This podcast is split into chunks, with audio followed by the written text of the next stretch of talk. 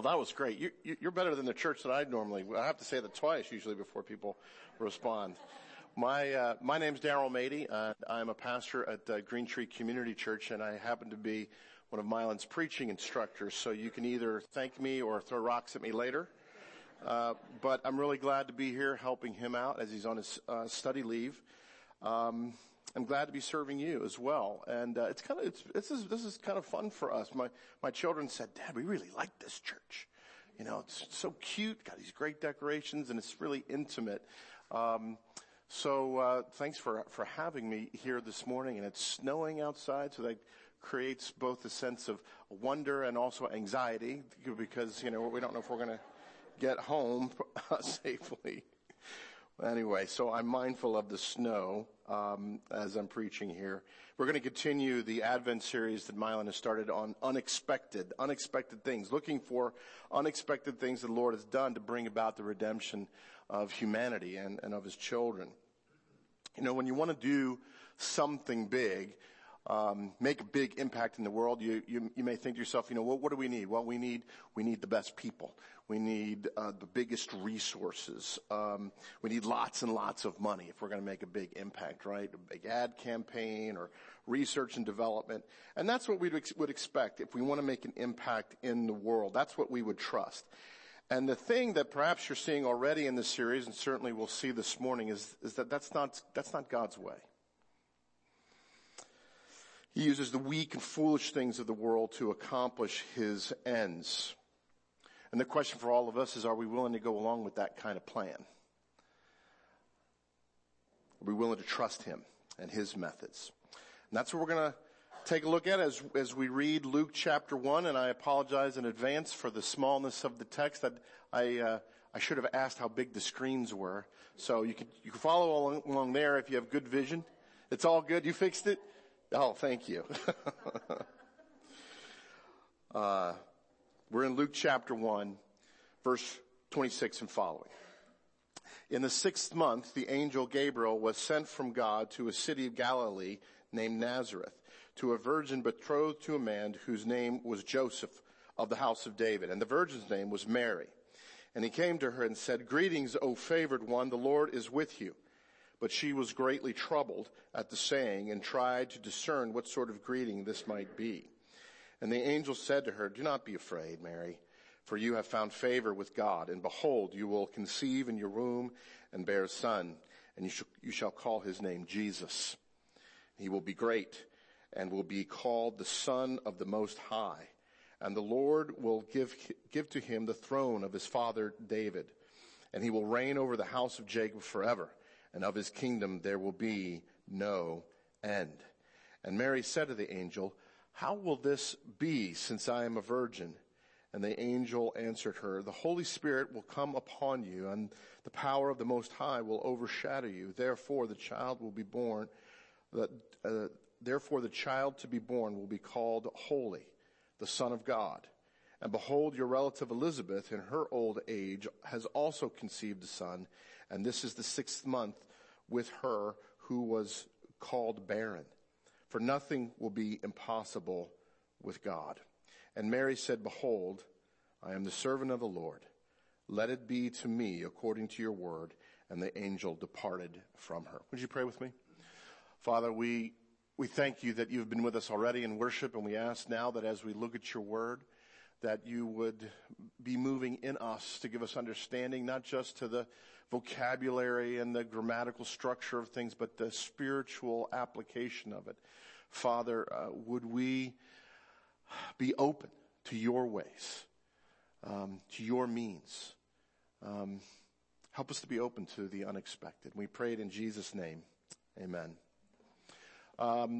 People back at my church know this well about me, but you just met me, so you don't know this. I love things, all things space. I love astronomy.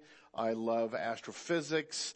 I love the space program. I look into, the private adventures in space travel. Maybe you're all familiar with SpaceX. Are you familiar with SpaceX?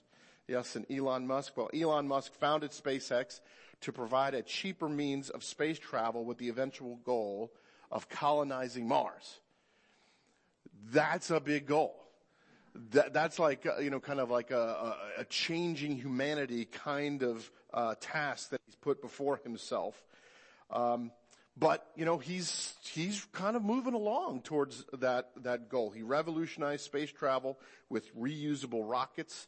He developed heavy lifting capacity. He brought the cost of cargo missions from $140 million down to $60 million.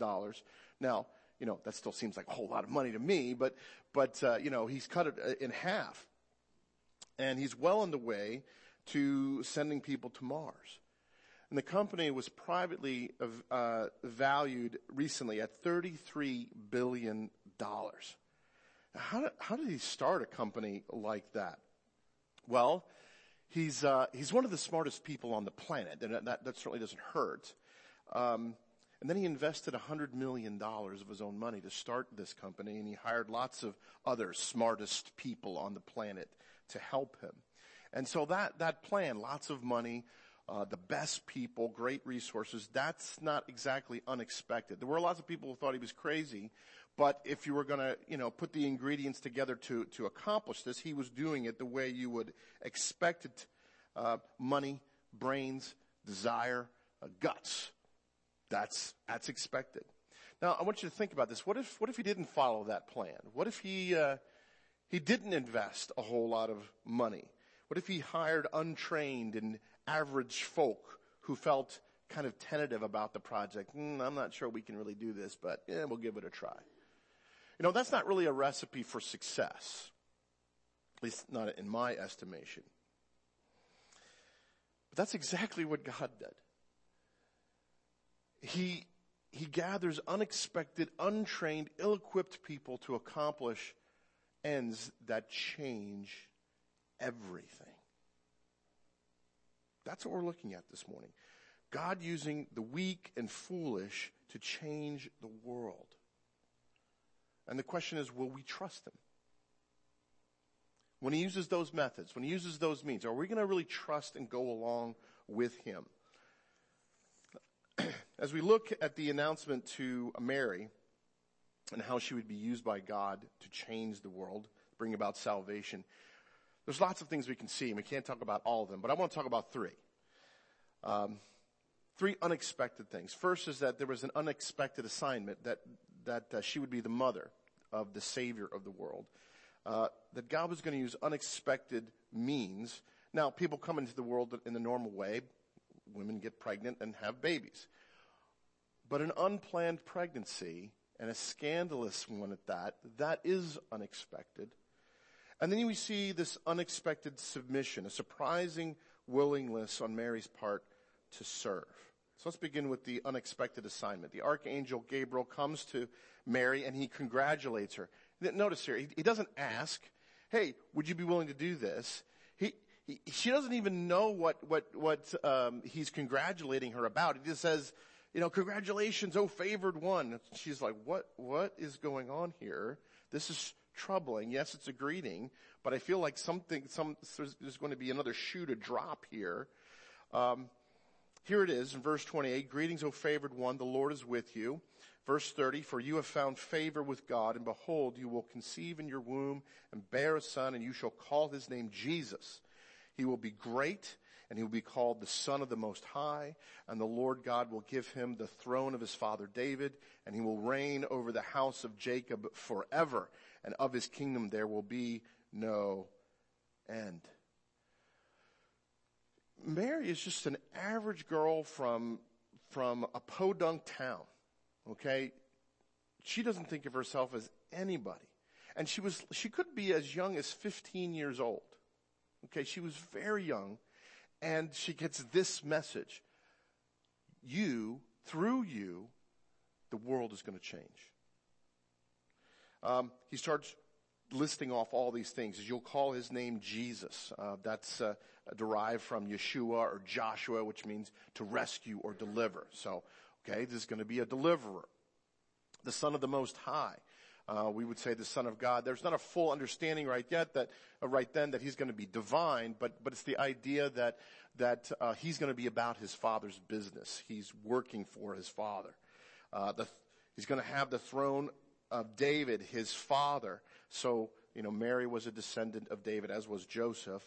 And he's going to take up the glory, the former glory of Israel. It's going to be restored. He'll reign over the house of Jacob. It's connecting it to the founding of Israel, and his kingdom will be eternal. If there was any question in Mary's mind before, it's now clear she is going to be the mother of the Messiah, the one who's going to restore Israel, the promised one. Mary is given an essential role in God's cosmic plan. Maybe she was a little bit overwhelmed by that. You think maybe? Have you ever been assigned a task that you think is too big for you? You don't feel ready to do it? And it can go in two directions. One, it can go in this overwhelming honor to do it, or this overwhelming hardship. Maybe it's at work, you were given a major account or a new management position. You have to work with people and help direct them to get things done. Or maybe it's something with your family, the care for an ailing family member or a child with special needs, or hearing that you're pregnant with multiples.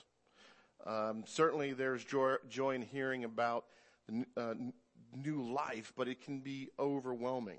And I remember being at an early ultrasound with my wife. We already had a 14-month-old. That was a number of years ago. As you can see, my kids are much larger than that now.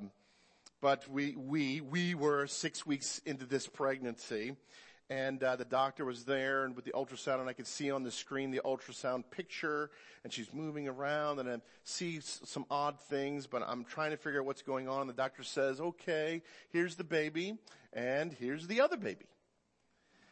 For a split second, I thought it was a joke, and then I realized it wasn't, and my legs almost failed me in the moment. I'm not ready for this. I don't have the resources. We don't have the proper family support around us. We live far away from our family. We don't have the right cars. We don't have the right anything. This was an overwhelming blessing, and you can see them right there now, 17 years later. I would imagine Mary felt the same way. And how did the angel bring her comfort? Verse 30, do not be afraid, Mary, for you have found favor with God. And more explicitly, earlier in verse 28, the Lord is with you. And we spoke about that earlier. If God is for us, what can stand against us? What better news could she get in experiencing the unexpected, that God is with her? The assignments of hardship and even blessing are often unexpected, but the Lord is with you. So trust him. He's working the good of his children. He's working your good. Now, beyond the unexpected assignment, God often uses unexpected means. The angel announces that Mary is going to be the mother of the Savior, and she has an obvious question. How can that be? There are certain things that haven't happened in my life. I'm a virgin. And it's not simply that she's not married. She's never participated in the usual means of producing a baby. I can't have a child. It's not possible. And then we see, like in many other places in Scripture, that we should never say the word impossible when in the presence of God. The angel answers her, the Holy Spirit will come upon you, and the power of the Most High will overshadow you. Therefore, the child to be born will be called Holy, the Son of God. And behold, your relative Elizabeth in her old age has also conceived a son, and this is the 6th month with her who has been called barren, for nothing will be impossible with God. Now, as Christians, and probably many of you grew up in the church, we grow up with this idea, nothing's impossible for God. We say it over and over and over again, but do we believe it? Sure, all things are possible with God, but God's not going to do the impossible. Well, he did here. Have you faced impossible situations?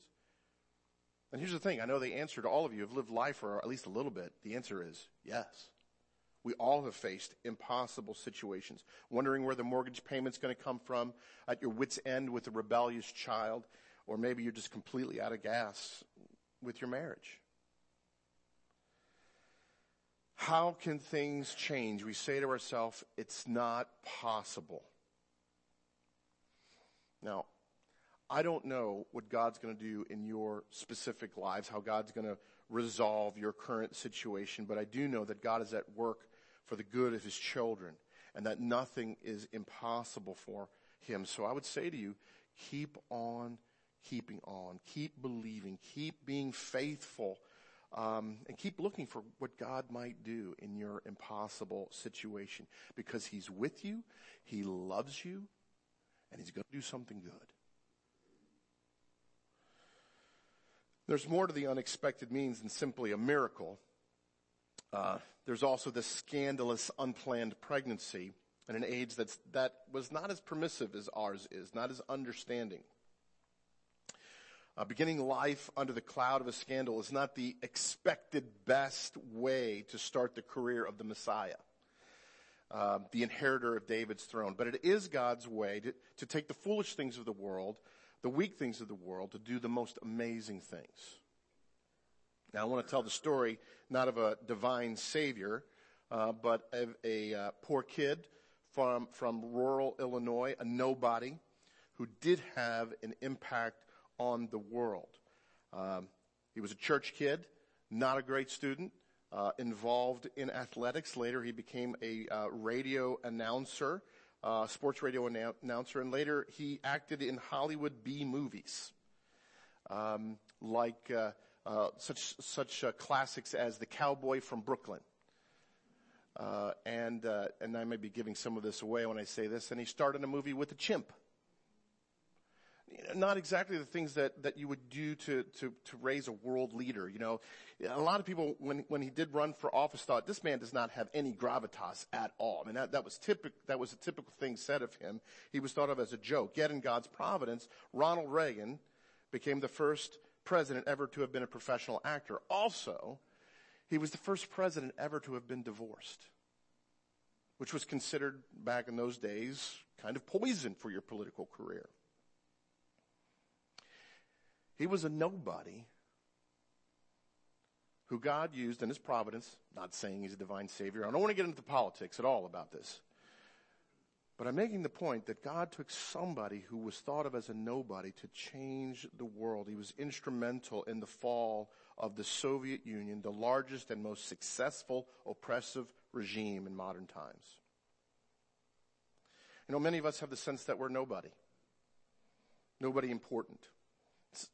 Sometimes some of us think we are God's gift to the world, but that's another problem for another sermon.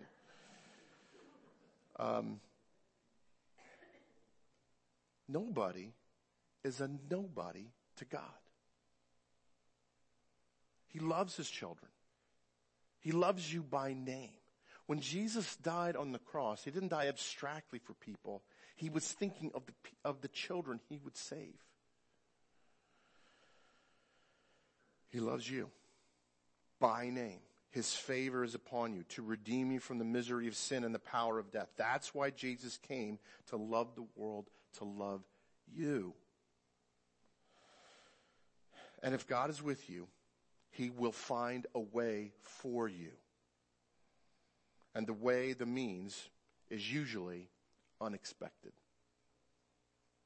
Now, finally, we see something in Mary that is unexpected, and that is submission. Verse 38, Mary said, "Behold, I am the servant of the Lord. Let it be to me according to your word."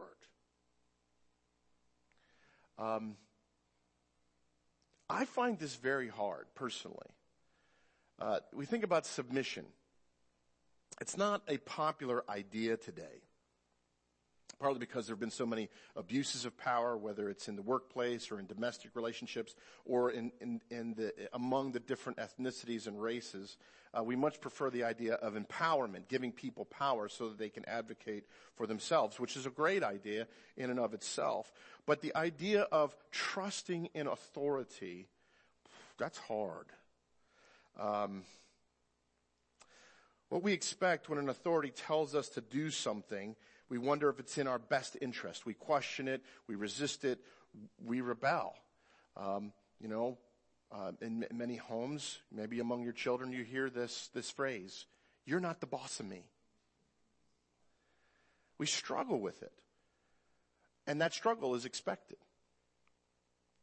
You know, last year I received a letter from the St. Louis County government, and I was to report to the Clayton Municipal Building, the courthouse, to report for, can anybody guess? Jury duty. I was not excited about that unexpected letter. But I went, and I sat in a room, and they were pulling numbers out of, I don't know where, but it was some sort of lottery, and hoping my name wouldn't be called. And the first round it wasn't called, and then the second round it wasn't called, and the third round it wasn't called, and I was beginning to think, maybe they won't call my name at all. My number won't come up. And the fourth round and the fifth, the sixth round, my number came up. And it wasn't just any kind of jury duty, it was to be a candidate for grand jury duty. That's exactly right. I was like, oh no, because now it's not just going to be today or tomorrow or whatever case. This is going to be something I'm going to serve in once a week for months. And I went before the judge, and he interviewed all us. Okay, what's your availability? What's your profession? What's your occupation? And I was really eager to tell him, I'm a pastor, because they really, generally speaking, don't like people with strong moral opinions. You know, they they want people who are open-minded, and they don't consider people like me open-minded, and I was happy to be mischaracterized.